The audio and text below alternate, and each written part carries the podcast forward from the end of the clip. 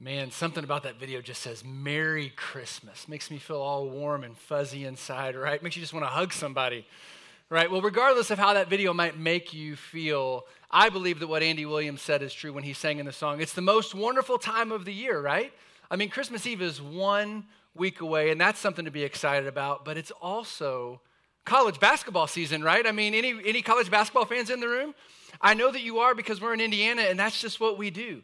Are there any rabid basketball fans in the room. And by rabid, like if your team wins, you'd run for president. If your team doesn't win, you just want to hide in your basement, right? I tend to be one of those fans. In fact, it came out yesterday in the IU Notre Dame game. I have emotionally removed myself from the Hoosiers' success, but when they won that game, one of my sons said, "Wow, Dad, like I was, I was, I was all into it, right?" Now I have a neighbor who understands why this is a great time of the year. He's meshed basketball and Christmas because he did not decorate his house he decorated his basketball goal with chasing lights. If you were to drive by this guy's house, I tried to get a picture to show you chasing lights all over the goal, and there is a ball suspended right over the rim like it's getting ready to go in. I mean, this guy understands basketball in Indiana, right? And it doesn't matter which team you cheer for, we just love basketball, right? Well, I recently discovered just this last week a basketball tradition here in Indiana that has to do with Christmas. And it takes place in the small town of Upland, Indiana, which is the home of Taylor University. If you're not familiar with Upland, it's about an hour northeast of here. And Taylor is a small liberal arts Christian school with a total enrollment of about 2,100 students. And just to give you perspective on the size of Taylor University, there are approximately 25 high schools in Indiana that are larger than Taylor University. Schools like Carmel, Noblesville, and Fishers, right? So, needless to say, they are not known for being a college basketball powerhouse. However, there is a tradition that has started that's really ramped up over the last several years at Taylor University. It's known as the Silent Night Game. And if you've never seen the Silent Night Game, you really need to check this out. It, every year there's a viral video that goes out. It was a featured story uh, on ESPN in 2015. And here's what happens at the Silent Night game. It takes place on the last Friday of the fall semester every year. So this year it took place on Friday night, December the 8th. And all the students show up, standing room only, in the 2,100 seat arena. And an Indy Star writer said that it looks like Halloween on steroids. There are kids dressed up like everything imaginable.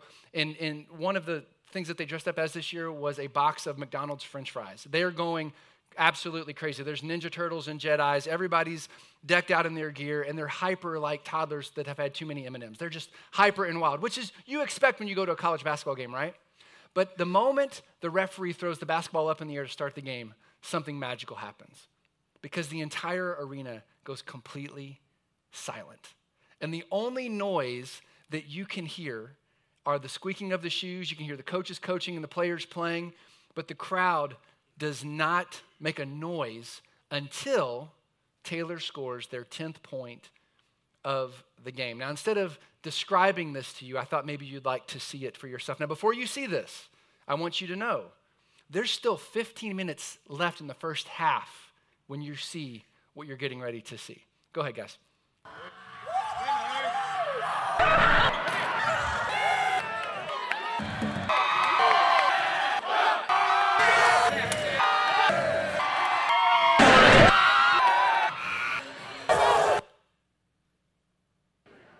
Jake needs just one point to break the silence.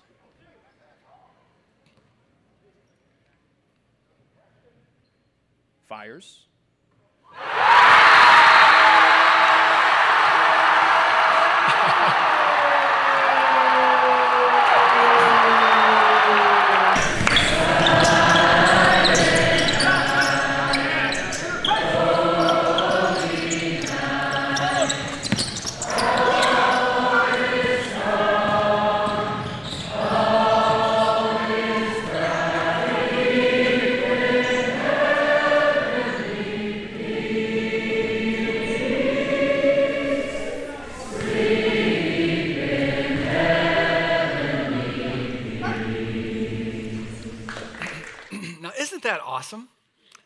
Thinking about buying season tickets to Taylor, Bas- Taylor University basketball just so I can take my family to that game every year. After all the madness, the students go to the side, the game resumes, and they sing Silent Night. Where else are you going to find five guys dressed like Spider Man, a guy dressed like Tom Hanks from the movie where he's stranded on the island, all just interlocking arms singing Silent Night? It's not going to happen anywhere else, but it happens at Taylor University. Now, you're like me, and you're probably thinking, why the 10th point?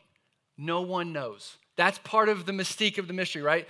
So, regardless, isn't that just, it's a really cool tradition. But here's the thing last week, we started our Christmas series that we're entitling good news. And it comes from the middle of the Christmas story in Luke 2:10 where an angel comes and says, "I bring you good news of great joy that is for all the people." And last week we talked about this message of good news that, that God left heaven and came to this earth in the form of a baby known as Jesus. That's the good news. And so this week we're asking the question, well, what does that have to do with great joy? What would be so good about that that it would the response would be great joy? And so let me ask you a question. when you think of joy or great joy, what comes to your mind? If you're a sports fan, maybe you picture a scene like that where your team wins on a last second shot. If you are an IU fan, you remember a few years ago when Christian Watford hit a last second three pointer when they were playing in Bloomington to beat the number one ranked Kentucky Wildcats, okay? Hoosier fans? Anybody remember this? What happened? Everybody lost their mind. They rushed the court. Jesus almost returned to the earth that day. The joy was so great, he almost couldn't restrain himself, right? So if you're a sports fan, maybe that's what you think of. But maybe you're thinking, ah, sports, who cares? Well, my friend Ben Kraus isn't into sports, but great joy for him would be dropping a big buck in the middle of the woods during deer season. Or maybe you like to shop, and so great joy is finding that perfect gift that you're going to give at Christmas, or better yet, finding the perfect parking spot when you're shopping for all those gifts, right? Maybe for you, though, great joy hits a little closer to home and you think, oh, great joy was the day that I was married or the day that my kids were born. I have one friend that said he experiences great joy every time he watches his two year old daughter look at the Christmas tree when he plugs it in. Her face just lights up. If you're a student, this time of the year you have great joy. Why? Because school is done, right? You get a few weeks break, I got somebody waving up here in the front row. They're excited, right? If you are a parent of school age children, you experience great joy when they go back to school in January, right? It's back to the rhythm. Well, I got to experience some great joy this last week. I finished my last paper for my master's degree. Thank you. Thank you. And I'm going to be honest, I appreciate your applause. I hated every moment of it, every moment of it. It was 42 pages long and had a three page bibliography. Those were the standards, okay? And I hated every moment of it. Ask my wife and kids, they would tell you I complained about the whole thing. But the moment I submitted it, I heard angels singing somewhere. I mean, the hallelujah chorus broke out. I didn't have to go worry about school anymore. But here's the thing we could go around the room and I could, I could get a microphone and say, hey, tell me about great joy. What's great joy for you? What's great joy for you? And we could come up with different examples like that. But here's what I find interesting joy had a lot to do, had a big part to play in that first Christmas 2,000 years ago, maybe even more so than you and I realize. And so we're going to jump into the Christmas story in Luke chapter 2. And Luke chapter 2 starts off in verses 1 through 5 in a very familiar way. You probably know this. There's this young couple named Mary and Joseph, and they're getting ready to have a baby, but there's a census that's been decreed. And they live in northern Israel up in Nazareth, and they have to travel to Joseph's, Joseph's hometown of Bethlehem. Now, I've never been to Israel. I would love to go to Israel one day, but I thought, I wonder if Google Maps could map out a walking path for me. And sure enough, this week I got online and I found that. If you want to know what it looks like to walk, that's probably how you would walk to get there. Now, this is probably not the same route that Mary and Joseph took, but here's what we know about this journey it was nearly 100 miles in very hilly terrain, mountainous terrain, and it's believed that it would have taken eight to 10 days to make that journey. But thankfully for Mary and Joseph, Mary was very, very pregnant. Ladies, can you imagine making that journey? Being incredibly pregnant, either on foot or riding a donkey, that just sounds miserable to me. And guys, if you've ever traveled with a woman that's pregnant, you know there are bathroom breaks every 15 feet.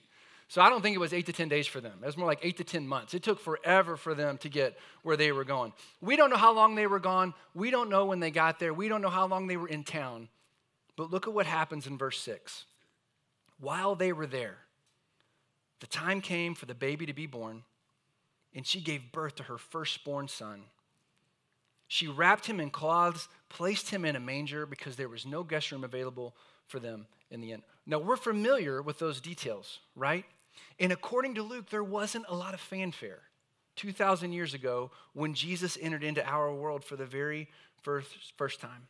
And other than the sound of a young mother giving birth to her firstborn, or the whimpers of this little baby resting and lying in a feeding trough, it was a silent night for the rest of the world.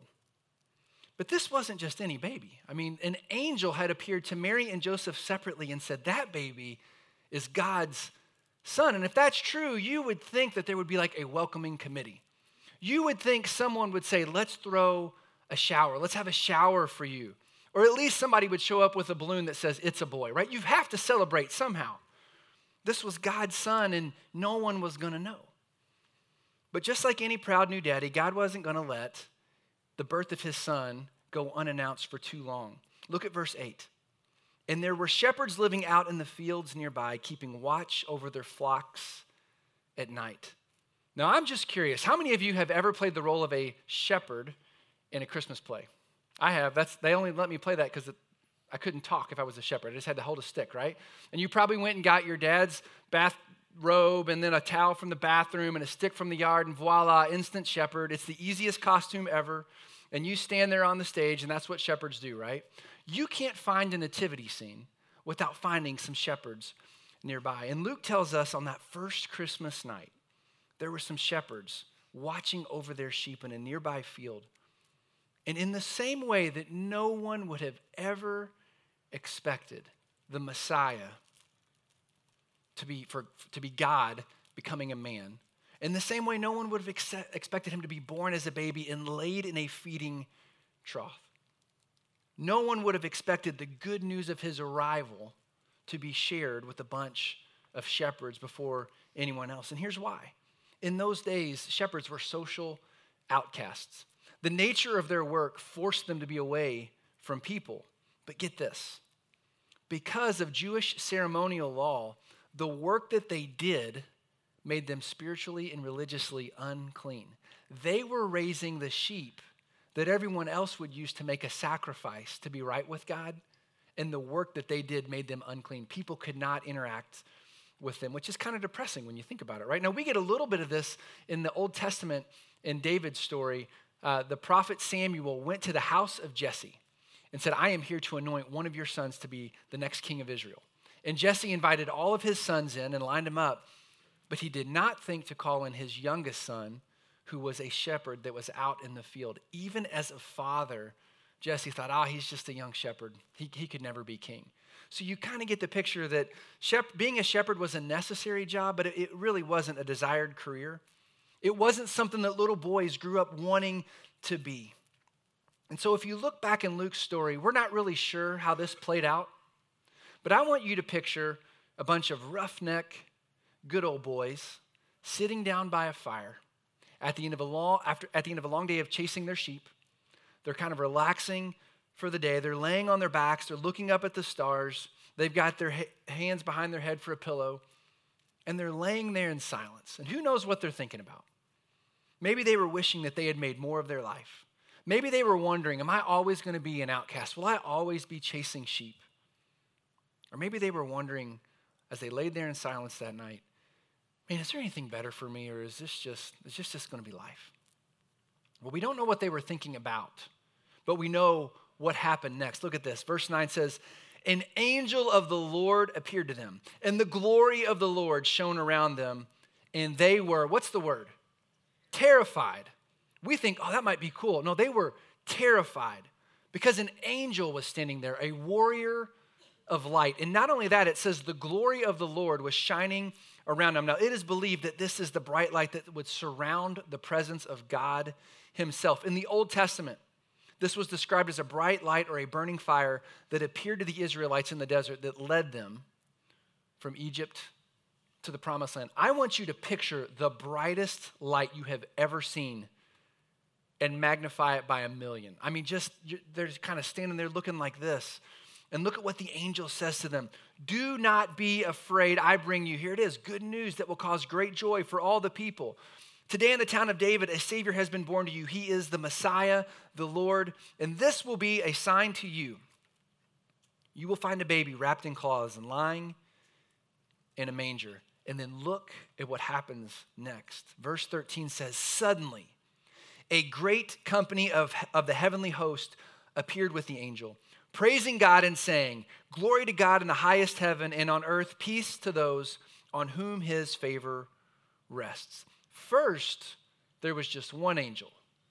Now, the entire sky is lit up with an army of angels, and they are praising God. Now, think back to the video that we watched at Taylor University. I heard you laugh and I saw you nod, and that would be fun to be there, right? That's exciting. You probably had a little bit of an adrenaline pump, thinking, oh, that would be really cool to experience. That doesn't even hold a candle to what was happening in front of these shepherds on that night. And Luke doesn't say this, but I have to imagine that those angels were singing. This was the first Christmas. I think they were singing the first Christmas carol. You know why? Because the theologian Buddy the Elf says the best way to spread Christmas cheer is singing loud for all to hear. You know that's not actually in Scripture, but we know it like Scripture, right? I think those angels were singing, they were excited. And I want you to picture what would it be like to be a shepherd to see that?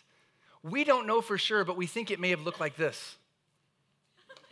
That was the look on their face. They were frozen like that for two years. They, could, they didn't know what to do. Actually, that's extreme joy it says that the shepherds were terrified, but maybe that's what the angels looked like when they were delivering this message. But I think that there's something that we can learn from these angels, and it's this the angels expressed joy at the arrival of the Messiah. They expressed joy at the arrival of the Messiah. Look back to verse 14. They sang, Glory to God in the highest heaven, and on earth, peace to those on whom his favor rests. Peace to men. Because the Prince of Peace had just been born in a town nearby. Now, here's something that's really important for us to remember angels and humans are alike in that we are both created beings. God created humans, God has created angels. But as humans, we're different because God has made us in the image and likeness of God Himself.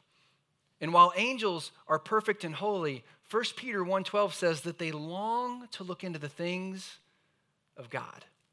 And I have to imagine this whole God becoming man in the flesh, being born as a baby and laid in a feeding trough. I have to imagine angels were scratching their heads saying, I don't get it. And maybe one of them said, I'll take a hit for the team here.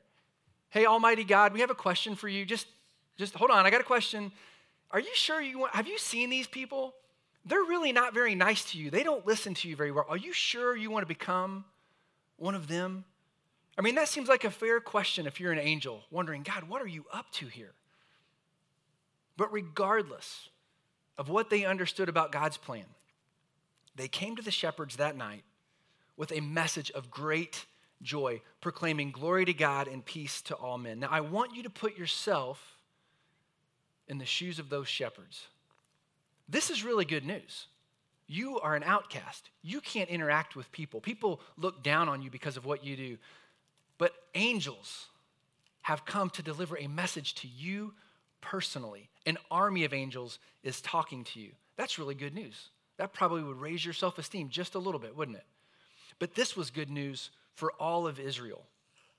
Because for 400 years, God had been silent there had not been a peep. Meaning that when the book of Malachi was written in the Old Testament and finished, from that point until this point in time, God hadn't said a word to Israel. And during that time period, a lot had changed in Israel. From 400 BC to about 25 AD, they went from being controlled by the Persians to conquered by the Greeks. And around 63 BC, the Roman Empire took control of Israel, and they were known for um, ruling by terror. And through all of this, if you were a Jew, you'd be asking a couple of questions God, where are you? God, have you forgotten about us? Where's this Messiah that you promised to send so long ago. But now, after 400 years, God was breaking his silence and he was sending angels to peasants like Mary and Joseph and a priest named Zachariah. And now he's revealing himself through these angels. He's sending this message of joy to these shepherds out in a field. And, and those angels gave those shepherds two very important pieces of information. First, they said, the Messiah has been born as a baby nearby, number one. Number two, you'll find him lying in a manger. Now, when you and I look at a nativity scene, we're used to seeing a baby laid on a bed of hay. Is there any mother in this room that likes the idea of their baby, their new baby, laying on something that an animal has eaten out of? I, I just can't imagine how tired Mary and Joseph must have been to do that. But if you were a shepherd, you would think, well, I feed my sheep in a manger. That's a really weird place. And then maybe it hit oh, wait a minute. This Messiah, he hasn't been born in the palace of the powerful, he hasn't been born into the home of someone wealthy. He's been born to common peasants. That's me. That's us.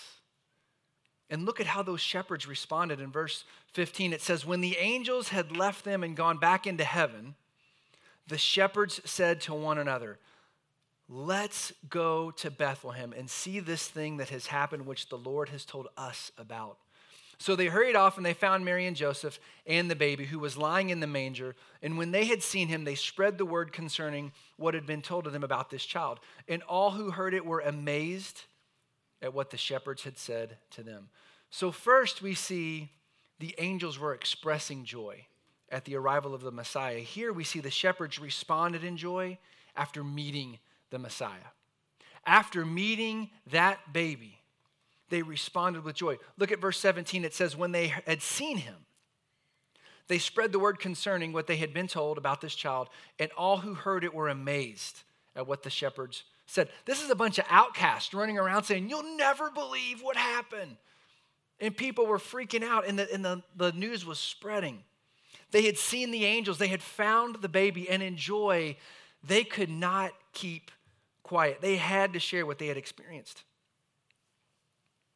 But it's interesting to note that those shepherds were actually not the first humans that got to respond in joy at being in the presence of Jesus. If you flip back to Luke chapter 1, Luke records a story of the first time Jesus' mother goes to visit her relative Elizabeth. Both ladies were pregnant, and as soon as Elizabeth heard Mary's voice, as soon as Mary walked into their house and said, Hello, Elizabeth, look at what Elizabeth says in, in Luke 1 43 and 44. Blessed are you among women, and blessed is the child you will bear. But why am I so favored that the mother of my Lord should come to me. As soon as the sound of your greeting reached my ears, the baby in my womb leaped for joy. Now, that baby would become a man whose name would be John. He would be known as John the Baptist. And he got to experience the privilege of being the person that baptized Jesus. And when he baptized Jesus, scripture tells us that God spoke from heaven and said, Hey, that's my son right there, John. Can you imagine what it would be like to be John? But think about this before John was ever born, he leapt in his mother's womb because he was in the presence of Jesus. So the angels expressed joy at the arrival of the Messiah. The shepherds responded in joy after meeting the Messiah. And if we believe that these stories are true, that Jesus is the long awaited Messiah, then we should all be full of joy, right? I mean, after all, the Israelites had waited for 400 years and God had been silent. We've had Jesus for 2,000 years. Who wants to grab a microphone and tell me how joyful your life is right now? Any volunteers? That's a really convicting question, isn't it? And I'm gonna, I'm gonna let you into my personal life and let you know that this week, as I've been preparing for this sermon, yesterday I had an awful day. I couldn't tell you why. I knew I was going to be standing right here preaching to you about joy. I had a terrible day. Outside of Indiana beating Notre Dame, I was excited, and then I went right back down. And, and it's so convicting because I, I get excited about and happy about all kind of things. But when it comes to joy, I get really frustrated at normal, everyday things that don't go my way instead of rejoicing in the birth of my Savior. In fact, this is a true story. I told this first service when my wife was here. When my wife learned that I was going to be the one preaching on joy, she said, Are you sure they couldn't find somebody else to do that? I said, I don't know. They asked me to do it. I agreed. This is the last message I want to give. I don't think of myself as a joyful person, especially at home. But thankfully, as I've been preparing this week, I've learned a very valuable lesson that's evident in the response of the angels and in the shepherds. Their joy did not come from something, their joy was rooted in someone. Andy Stanley is a pastor in Atlanta, Georgia, and he summarizes this best by saying that true joy is more about a who than a what. And so maybe this Christmas season, as we celebrate the good news of great joy for all people, we would be wise to join the angels and the shepherds in Luke 2 by remembering that true joy is about a who, not a what. True joy is about a who and not a what. And for those of us that believe the story of Christmas is true, our who is a man named Jesus, who we believe is God in the flesh, who we believe left the comforts of heaven and came to live here on this earth to experience everything that you and I experienced. You name one part of Jesus' life that was easy. I can't find one. That's our who. And we believe that he didn't just live, but that he died a horrible death so that you and I could confess him and be made right with God as our Heavenly Father. And so, if you're like me and you, you find it hard to find joy on a regular basis, much less in this Christmas season, maybe we need to step back and say, Am I celebrating a who or a what? Because making Christmas a what is sure to steal your joy. I am 39 years old. I think for the last 39 years, I, at some point, I have celebrated a what. And there is always a letdown in celebrating a what. But making Christmas about a who, a very specific who, gives us everlasting joy. In fact, if we can remember to make Christmas about the who that it was intended to be about in the first place, we can have great joy because here's the thing, guys we have something that those first shepherds did not have. The shepherds got to go and see an actual physical baby lying in a manger. They got to see him. But there's no way that those shepherds could have ever imagined that that baby would grow to be a man. And at 33 years old, he would endure the most horrific torture that you and I could ever imagine. Scripture says he was marred beyond recognition. They had no idea that he not only was living, but he would die. They had no clue that he would rise from the dead. But we have the advantage of knowing that Jesus came, that he lived, that he died, that he rose from the dead. And guess what? That's not the end of his story, is it? If everything that we believe to be true about Jesus is true, death isn't the end. In fact, after his resurrection, Jesus promised, he promised that he would return to this earth one day. In Matthew 24, Jesus said that he would return again to the earth to bring power and great, or to, he would return to the earth in power and great glory. In Acts chapter 1, at his ascension, when he floated away to heaven, the disciples were standing there. They were looking up into the sky, and two angels came and they said, Men of Galilee, that Jesus will return the same way that you saw him go. There's a prophecy in the book of Zechariah 14 that says his feet will touch the Mount of Olives again. That's when we know it's game on. He will return. But maybe the best picture of Jesus' return comes from the very end of Scripture in Revelation 19. Revelation 19:11, and in Revelation 19:11, John records a picture of what he was told this would look like. He said, "I saw heaven standing open. And there before me was a white horse, whose rider is called Faithful and True. With justice he judges and wages war. His eyes are like blazing fire, and on his head are many crowns. He has a name written on him that no one knows but he himself. He's dressed in a robe dipped in blood, and his name is the Word of God. The armies of heaven were following him, riding on white horses and dressed in fine linen, white and clean. Coming out of his mouth is a sharp sword with which to strike down the nations. He will rule them with an iron scepter. He treads the winepress of the fury of the wrath of God Almighty. And on his robe and on his thigh, he has this name written the King of Kings and the Lord of Lords. That's the picture John was given. That's the picture John gives us when Jesus returns to the earth. That is a picture of a powerful, mighty Messiah. Now, with that in mind, I learned something this week about Christmas that's fascinating. There's a song that we sing, and I say we, I, am sure that you have sung it. In fact, we sang it to start our service Joy to the world. Get this, that was not actually written to be a Christmas carol, it was written about Jesus' second coming. It was written by a man, uh, an English poet named Isaac Watts in 1719. And when he wrote it, he was writing his own paraphrase of Psalm 98. And listen to what Psalm 98 says Shout for joy to the Lord, all the earth. Burst into jubilant song with music. Make music to the Lord. Let the sea resound and everything in it, the world and all who live in it. Let the rivers clap their hands. Let the mountains sing together for joy. Let them sing before the Lord, for he comes to judge the earth. He will judge the world in righteousness and the peoples with equity. When Isaac Watts rewrote Psalm 98 in his own words, he wasn't talking about a baby being born, he was talking about a king who would return that would make the mess of our lives right.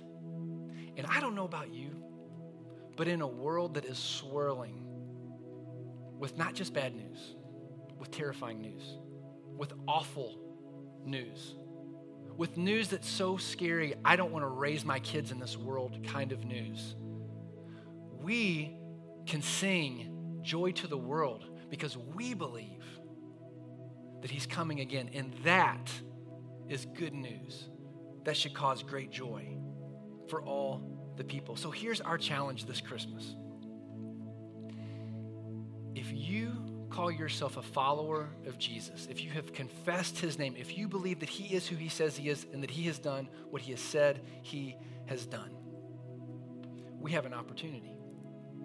When the chaos ramps up, when the hustle and bustle wears us down, when we don't want to go to one more place, when we don't want to be with that person, when we are ready to pull the plug on the Christmas season, we need to agree to take a step back and to remind ourselves the secret to finding joy during Christmas and in our everyday lives for the rest of our lives is to make our lives about a who and not about a what, a what. Because that who came once in humility as a baby, but he promised that he would return again in power. And so the angels rejoiced at his arrival. The shepherds responded with joy when they met him. And we can live lives filled to overflowing with joy as we anticipate his second coming. Would you pray with me? Father in heaven, we love you and we thank you that you have entered into our world. And it doesn't make sense. I mean, we treat you terribly. You give us the opportunities to obey, and we resist. We have so many self inflicted wounds. We rob ourselves of joy. But your story from the very beginning, you said, I will send someone one day who will make everything right. Jesus, we thank you that you broke the silence in Israel all those years ago. You were born as a baby in the most unlikely way imaginable to peasants. You revealed yourself to shepherds. And we thank you that by faith we believe that story is true. Every bit of it we believe is true. And 2,000 years later, would you help us to find joy when we sing songs that we would sing them Would you help us to remember you did not break your promise to Israel? You have not broken your promise today. Jesus, you promised to return. Would you help us to be faithful? Would you help us to be joyful as we celebrate a who, not a what? Jesus, it's in your powerful name that we pray.